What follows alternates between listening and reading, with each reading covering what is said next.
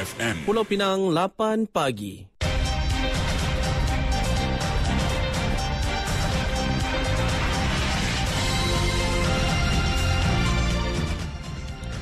Warta Mutiara bersama saya Zatul Iqmah Muhammad Noor. Assalamualaikum dan salam Malaysia Madani. Seorang wanita berusia 36 tahun ditahan selepas dipercayai menjadi keldai akaun kepada sindiket penipuan pelaburan kripto yang tidak wujud melibatkan kerugian RM459,972.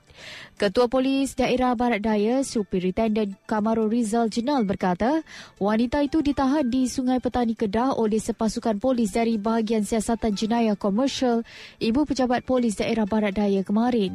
Menurutnya wanita tersebut ditahan bagi membantu siasatan kes bersangkut di bayan lepas.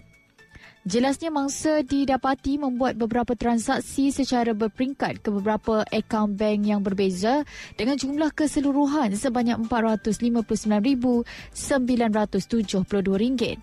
Tambah beliau wanita tersebut direman untuk siasatan lanjut. Perdana Menteri Datuk Seri Anwar Ibrahim meluluskan peruntukan berjumlah RM250,000 bagi Yayasan Pembangunan Buku Negara. Perkara itu disebabkan ketamadunan sesebuah negara adalah berlandaskan kekuatan ilmu dan idealisme.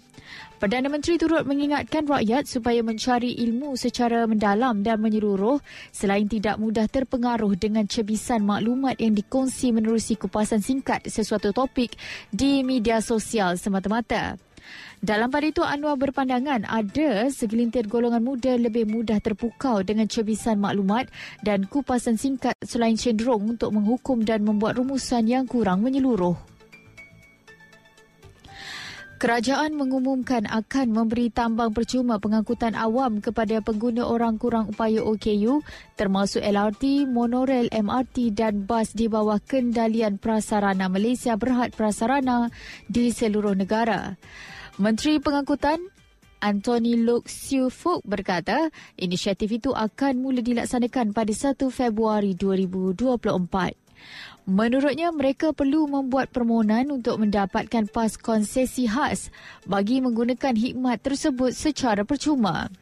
Kata beliau, pihaknya turut memerlukan sedikit masa untuk menggubah beberapa sistem termasuk sistem tiket dalam masa sebulan ini. Dari sungai hingga ke segara, Palestin pasti merdeka. Sekian Warta Mutiara, berita disunting Zatulik Mama Makno. Assalamualaikum dan salam Malaysia Madani.